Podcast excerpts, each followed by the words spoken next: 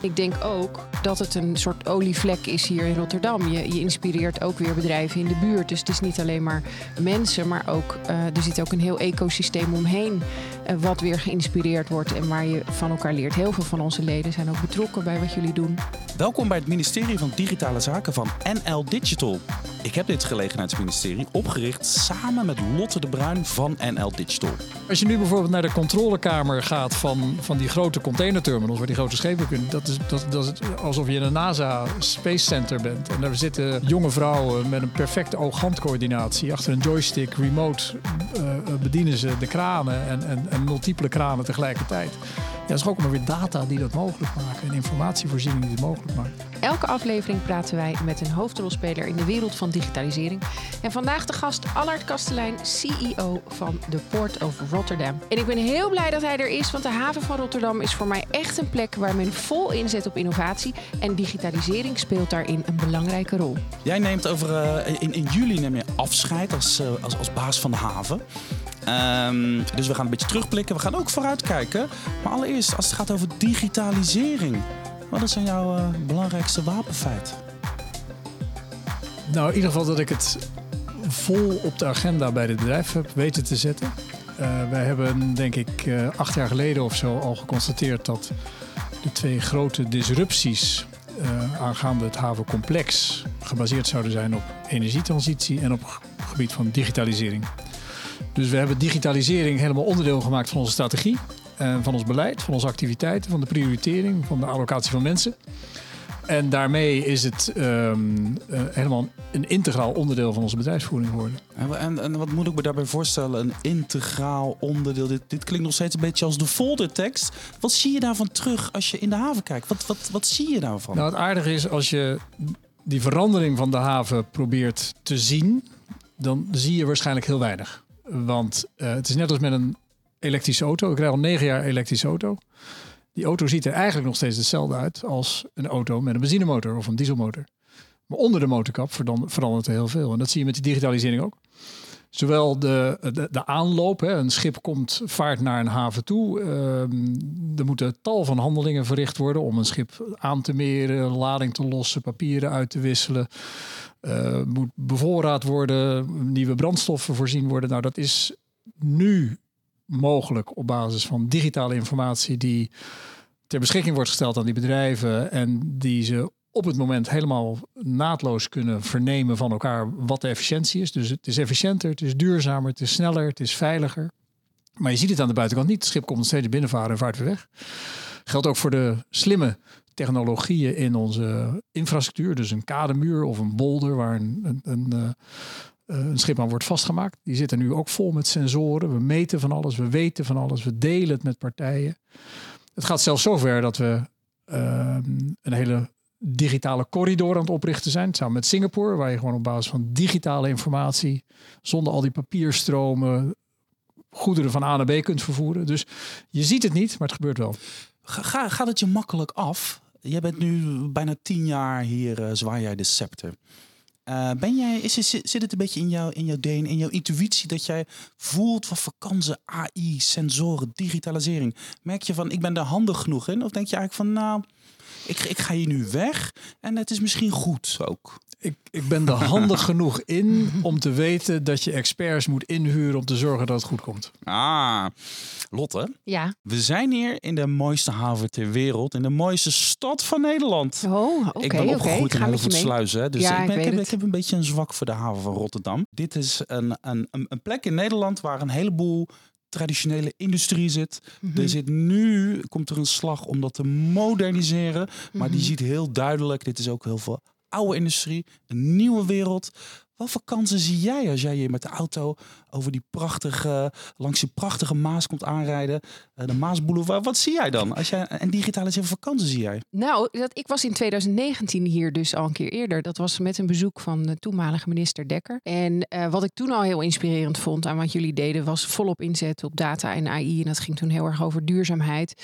Uh, en, en met welke wind, hoeveel sleepboot heb je nodig? En dus ik hoor nu dat dat, dat dat nog verder zich heeft ontwikkeld. En daar zitten voor mij precies op de thema's die jij net noemde. En digitalisering. Daar zitten de grootste kansen in. Efficiëntie, in automatisering, um, in impact als je kijkt naar de arbeidsmarkt in den breedte, uh, volgens mij heeft iedereen een uitdaging om genoeg mensen te vinden.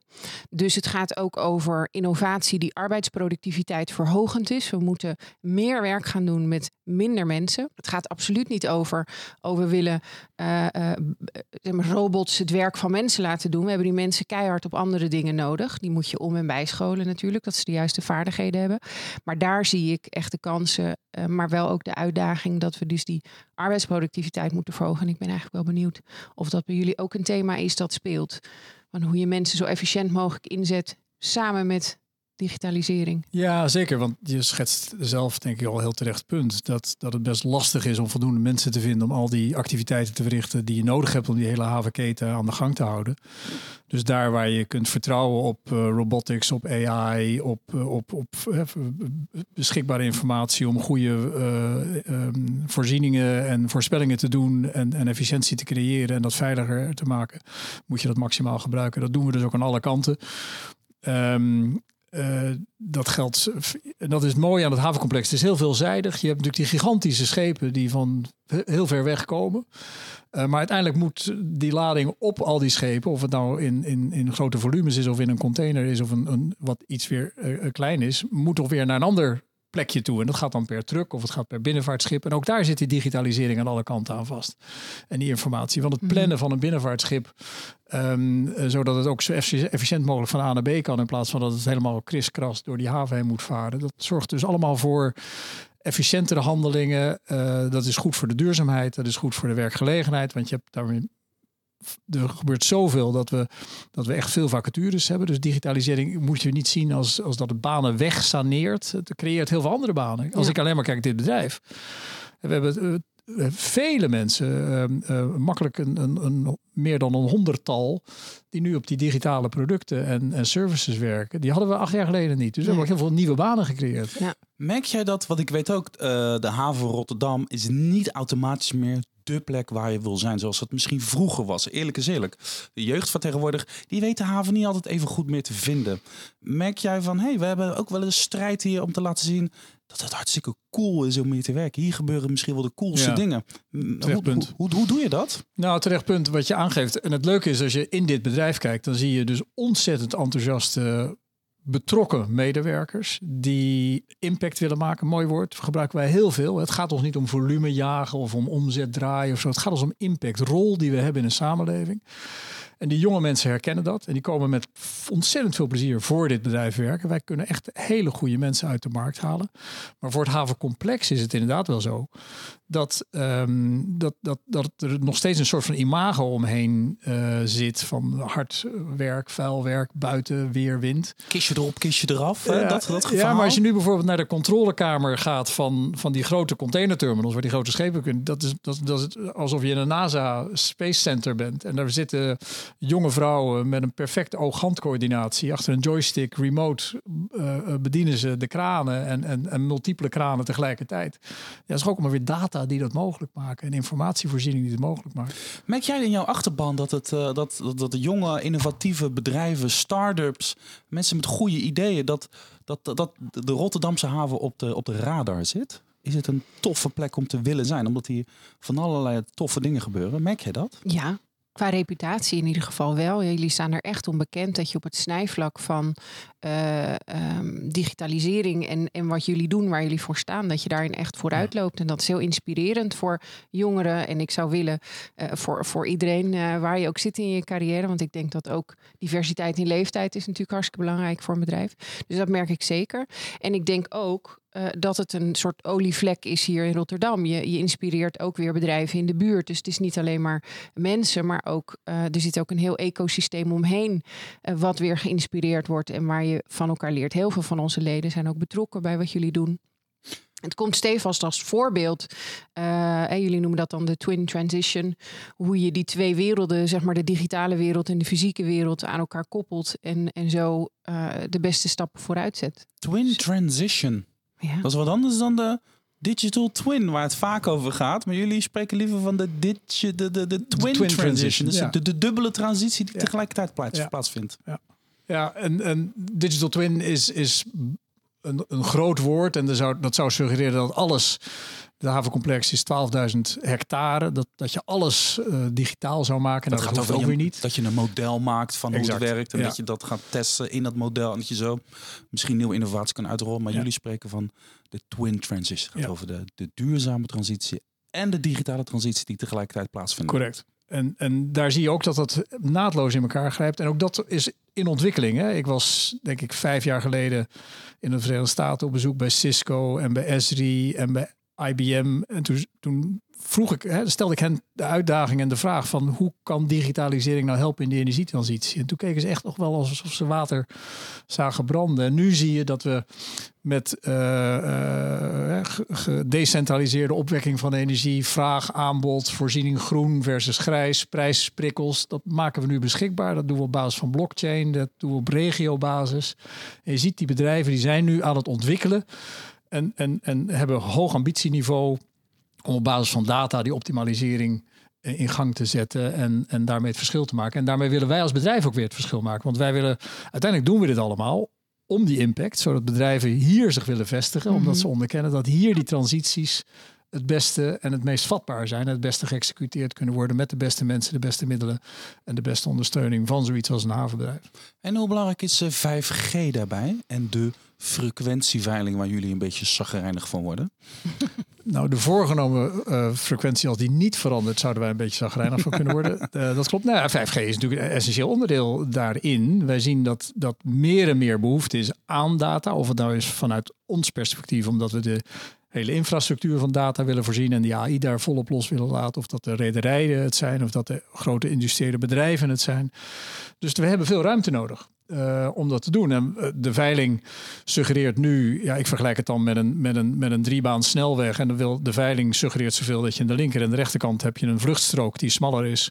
En die wordt dan nu voor bedrijf, bedrijfsactiviteiten vrijgesteld en niet voor de mobiele eh, operators. Ja, dat maakt het inefficiënt. Dat maakt dat je beperkingen oplegt en dat je die transitie dus niet goed, genoeg vorm kunt geven. Dat je ook interferentiegevaren krijgt, want we zitten dan vak bij een defensiespectrum, dus dat is ook nog een keer ongewenst. Dus wij vragen niet om meer ruimte, maar we vragen in plaats van die twee vluchtstroken aan de beide buitenzijden, vragen we om één strook in het midden. Ehm, waar we dan de bedrijf, eh, bedrijfsactiviteiten goed kunnen ontplooien. En wat wil je dan precies? Dat het niet geveld wordt, maar dat het automatisch ter beschikking komt voor je? Want ik snap nu nog niet zo heel goed wat nou precies dan het probleem is. Je komt met een verhaal over vluchtstrook. Ik, ik snap je wel een beetje hoor, maar wat, wat, wat, wat wil je dan eigenlijk precies? Nou, we, we hebben een aaneengesloten ruimte nodig. Dus niet een kleine Mhm. twee eh, vers- ver- verdeeld over diverse blokjes. Want dan kun je niet voldoende, eh heb je niet voldoende ontwikkelpotentieel. En ten tweede willen wij graag een regierol kunnen vervullen. Want anders krijg je dat er is naar hoge waarschijnlijkheid niet voldoende ruimte voor alle bedrijven. Ja, dan krijg je potentieel toch een soort eh, Duits handdoekje leggen effect. Dat iedereen zijn handdoekje neerlegt en, en niet Mhm. voldoende en niet de, de allocatie niet op juiste wijze kan plaatsvinden. Dus wij hebben aangeboden aan het ministerie. Laat ons nou een soort regierol vervullen, zodat we ook die interacties kunnen samenstellen. Want het is natuurlijk best belangrijk als je grote raffinaderijen hebt.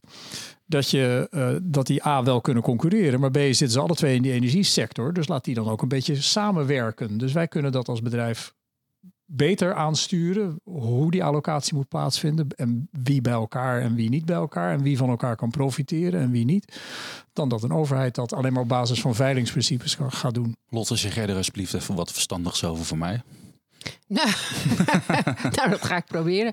Ehm, nou, het interessante hieraan vind ik is dat het lijkt alsof zeg maar, de telecom-achterban die wij ook vertegenwoordigen en jullie dan, dat we een tegenstrijdig belang hebben. Ehm, maar ik denk dat vooral hier EZK duidelijkheid, het ministerie van Economische Zaken, duidelijkheid moet geven over die inrichting en, en de frequentieveiling, noem op. Dus heel veel geld mee gemoeid. Ehm, en wat ik het het lastigste eraan vind, is er zijn nu eigenlijk alleen maar verliezers. Want we staan stil. Eh, het duurt heel erg lang. We lopen heel erg achter ten opzichte van andere landen in Europa. En er is geen bedrijf die denkt: Goh, ik ga nou hier eens even vol inzetten op investeringen en innovaties, terwijl ik niet weet waar ik nou precies zit. Eh, Zit ik op die vluchtstrook of, uh, of juist op die middelbaan. Ik, we, ik weet het niet. En dat is natuurlijk helemaal niet goed voor het vestigingsklimaat in Nederland. En helemaal niet goed voor uh, die impact waar we het over hebben. Die echt zit ook op het snijvlak van 5G en allerlei mooie productontwikkelingen, noem maar op. Dus Um, dit is vooral een hartekreet aan het ministerie van Economische Zaken. Maar we spreken de minister ook uh, binnenkort. Ja, heb je daar nog een vraag dus, voor? Uh, die vraag zullen we even voorleggen. Nou, we hebben deze, dit dilemma al meerdere keren voorgelegd uh, aan het ministerie. Dus we hopen dat de minister wil reageren en, en ons wil ten dienste wil zijn. Kijk, de, de, ik ben helemaal niet tegen de private telecombedrijven. Die moeten vooral doen wat ze moeten doen en kunnen doen. Maar ik denk ook dat we moeten onderkennen, precies wat we aan het begin van het gesprek vaststelden. Uh, het is enorm relevant wat hier gebeurt. 565.000 banen worden hier gecreëerd. Er wordt massaal geïnvesteerd. 40% van de energietransitieopgave kan hier verwezenlijkt worden aan de, aan de emissieuitstootkant. Dus we moeten het investeringsklimaat maximaal uh, willen voeden. En, en, en, digitale ruimte, digitale efficiëntie, digitale innovatie, uh, onderkenning is essentieel daarin. Dus wij hopen echt dat we die ruimte kunnen gaan. Geef ons dan ook gewoon de tools om te doen. Ja, dat is wat je zegt. Exact. Lotte, ja. heb je nog een paar uh, stellingen meegenomen voor Allard? Zeker. Wij hebben iedere uh, podcast, iedere opname, hebben wij stellingen. Dan mag je kort op antwoorden, waar, niet waar, ja of nee. En dan gaan we daarna, kunnen we er nog eventjes op ingaan. Dus als ik minister van Digitale Zaken was, dan zou ik eerst goed mijn huiswerk doen. Want eigenlijk weet ik er heel eerlijk gezegd nog niet genoeg vanaf. Waar of niet waar? Niet waar. Als ik minister van Digitale Zaken was, dan zou ik ervoor zorgen dat digitalisering een verplicht vak wordt, ook al op de basisschool. Niet waar. Fascinerend. Als ik minister van Digitale Zaken was, dan zou ik uh, me veel meer met de haven bemoeien dan het huidige kabinet nu doet. Waar of niet waar? Niet waar hebben we straks vier niet waars op een rij. Ik ben, ben benieuwd. Hmm. Als ik minister van Digitale Zaken was, dan zou ik de digitale sector als mainport toevoegen aan de lijst van mainports naast Schiphol en de haven Rotterdam. Ja, ik denk ook niet waar. Nou, laten we, laten we ze eens even afbellen. Nou ja, uh, eerst goed mijn huiswerk doen, want eigenlijk weet ik er niet genoeg vanaf. Dan zeg je, hm, dat is niet waar, ik weet er precies genoeg vanaf. Nee, wat ik daarmee bedoel te beantwoorden, helemaal niet dat ik de expert ben. maar um, jullie, stellen de, jullie, jullie stellen de vraag zo op. Wat ik heel vaak schets, en dat meen ik oprecht, is dat als je wilt wachten tot je alle informatie ter beschikking hebt, dan ben je te laat om te acteren. Dus je moet durven op het veld te staan en durven jezelf te ontwikkelen, durven uh, nieuwe inzichten met je mee te nemen om te komen tot het gewenste product. Maar dat is, dat is precies het verschil tussen wachten tot je alles weet. Uh, um, en uh, ik denk dat ik het spel begrijp, maar ik ga zelf de spelregels mede ontwikkelen. Dus je moet, je moet actief durven stappen. Dat is mm. precies het verschil. Oké. En, en als ik daar dan even op doorga, want dit is dan vanuit de positie van je bent minister van Digitale Zaken. Nou, je bent net als ik waarschijnlijk best een beetje bekend met het politieke klimaat op dit moment. Ja ik kan mij best goed voorstellen dat als je minister bent, dat je denkt, nou, ik, ik moet het is natuurlijk anders. Vanuit het bedrijfsleven is het anders dan, dan in de politiek. Althans, dat is wat ik, wat ik nu heel erg merk. Ik zou heel graag willen dat de, de staatssecretaris denkt van nou, gebaseerd, ik heb 50% van de info, of, of minder, meer liever. En daarop ga ik een besluit nemen. Maar dat, dat gebeurt natuurlijk te weinig nu in de politiek. Het ligt te veel stil. Ja, en wat je dus krijgt, en dat vind ik wel interessant dat je dat zegt, maar wat je krijgt is dat de politiek maakt beleid, constateert dat het te lang duurt voordat het geëxecuteerd wordt. Mm -hmm. En we gaan nieuw beleid maken. Ja. In plaats dat we ons gaan richten op de executie van het beleid. En dat is elke keer weer ja. de fout. We gaan van beleid naar beleid in plaats van beleid naar uitvoering.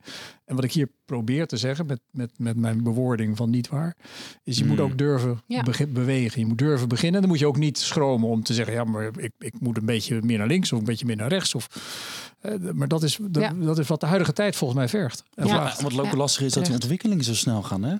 Zo voordat je dat beleid hebt geëxecuteerd, zoals jij dat noemt, is er alweer een nieuwe ontwikkeling waar we iets mee moeten. Ja, maar je kunt wel natuurlijk beleidskaders maken waarbinnen dat past. Maar, maar Mhm. we zijn echt te bang geworden om, om, eh, om, om met een, een deel van de informatie Ja. al te bewegen. En, en, en digitalisering niet een verplicht vak op de scholen. Nou, dat is omdat ik denk dat de huidige Moet wel een beetje bij generatie... grinniken. Nee, dat is omdat ik denk dat de huidige generatie zo eh, eh, eh, eh, zeg maar overstelpt worden door digitale interacties en activiteiten. Dat het niet meer hoeft. Hmm. Ken je dat, uh, Lotte? Zeker op een basisschool. Ten zeker zeker. Ik denk dat daar een component is, maar dat hebben we ook al eerder gezegd. Mag voor mij ook op alle vakken een laag zijn. Vind ik ook prima. Data-analyse in hmm. wiskunde of, of, of aardrijkskunde. Het gaat mij er meer om dat je iedereen en ze vanaf zo'n jong mogelijke leeftijd wil leren informatiekunde, mediawijsheid. Want er, er, is natuurlijk er is heel veel fantastisch eh, aan digitalisering. En er zit ook een schaduwzijde aan. En hoe herken je nou dat de paus in zijn bufferjacket, dat dat niet echt is, dat dat een AI-gegenereerde foto is. dat zijn pakje aan. Ja, ja, ja. Precies, ja, dat zijn voor mij elementen die je uh, het liefst vanaf zo jong mogelijk uh, meegeeft. En, en dat moet je je leven lang blijven onderhouden. Dus uh, van mij hoeft het ook geen apart vak te zijn. Als je het maar gewoon meeneemt. Want een arts of iemand die hier in de haven werkt of iemand die op Schiphol werkt, heeft die digitale vaardigheden ook nodig. In het begin van zijn carrière en aan het eind. Helemaal eens. Dan die eh, politiek Den Haag. Je zegt van nou, ze hoeven zich niet meer met de haven te moeien dan ze nu al doen. Hè? Als ik minister van Digitale Zaken was, zou ik dat niet. Maar um, merk je, eh, heb je genoeg aan de politiek? Want ze werken nu tegen het gaat over 5G. Nee, ja, jongens, we stappen naar de rechter. Kijk, we zijn het niet altijd eens met elkaar. Dat wil niet zeggen dat je dat, je dat moet interpreteren als tegenwerken. Dat bemoeien, dat is het woord waar ik moeite mee heb. Hè. De mhm. politiek moet denk ik uh, onderkennen wat het belang is van een haven. Nou, met een paar van die getallen die ik net schetste, hoe belangrijk die haven kan zijn voor Nederland. En vervolgens moet uh, de politiek met wet en regelgeving en ons als havenbedrijf in staat stellen het goede te doen. Dus de politiek moet vooral niet denken dat ze overal zelf aan de knoppen willen zitten, wil het goed gaan. Um, dus ik, ik hou uh, de politiek graag op afstand, terwijl ik respecteer de rol die ze moeten vervullen, namelijk de beleidslijnen maken, de contouren schetsen. En dan moeten ze het private bedrijfsleven vragen uit te voeren. daar is het bedrijfsleven beter in dan de overheid. En dan zeg je 5G hebben we ze wel bij nodig? We hebben ze bij heel veel nodig. Waar hebben ze nog meer bij nodig? Nou, um, of het nou 5G is of dat het. We hebben een heel digitaal netwerk wat, waar alle scheepsmeldingen worden verricht. Dat heet bij ons Portbase. Um, Zo'n 200 meldingen bij elke scheepsbeweging worden daar uh, verricht. Het is goed dat daar een gestandaardiseerd uh, protocol uh, geldt. En dat dat niet, dat als Brussel dreigt een, een, een, eigen protocol te creëren, dat de Nederlandse overheid zegt: ja, maar we hebben al iets wat heel goed is. Dus wat is het probleem wat we hier proberen op te lossen? Um, dus je hebt die overheid op tal van vlakken natuurlijk nodig in de wet en regelgeving en de kaders. En vervolgens moet je het bedrijfsleven in staat stellen dat uit te voeren. Als jij het hebt over digitalisering en, en de haven van Rotterdam, kijk je dan uh, en, en, je kijkt naar de overheid, je noemde net Brussel. Waar, waar, waar kijk je eigenlijk het meeste naar tegenwoordig? Is dat Brussel of is dat Den Haag? Ja, interessante vraag. Ik, ik werk, wij werken binnen dit bedrijf enorm veel samen met Den Haag. Um, ook al vanwege die centrale rol die we in Nederland hebben. Um, uh, ook vanuit een cyberperspectief. We zijn kritische infrastructuur. je wilt graag dat onder alle omstandigheden, of het nou COVID heet of Rusland boycott, dat de schappen vol liggen en dat de bedrijven kunnen acteren. Dus we hebben heel veel met Den Haag te maken. Maar het onmiskenbaar is dat Brussel natuurlijk net zo hard een, een, een deel van de, van, van, van de, of een van de belangrijke stakeholders is. Als we kijken naar de waterstofeconomie.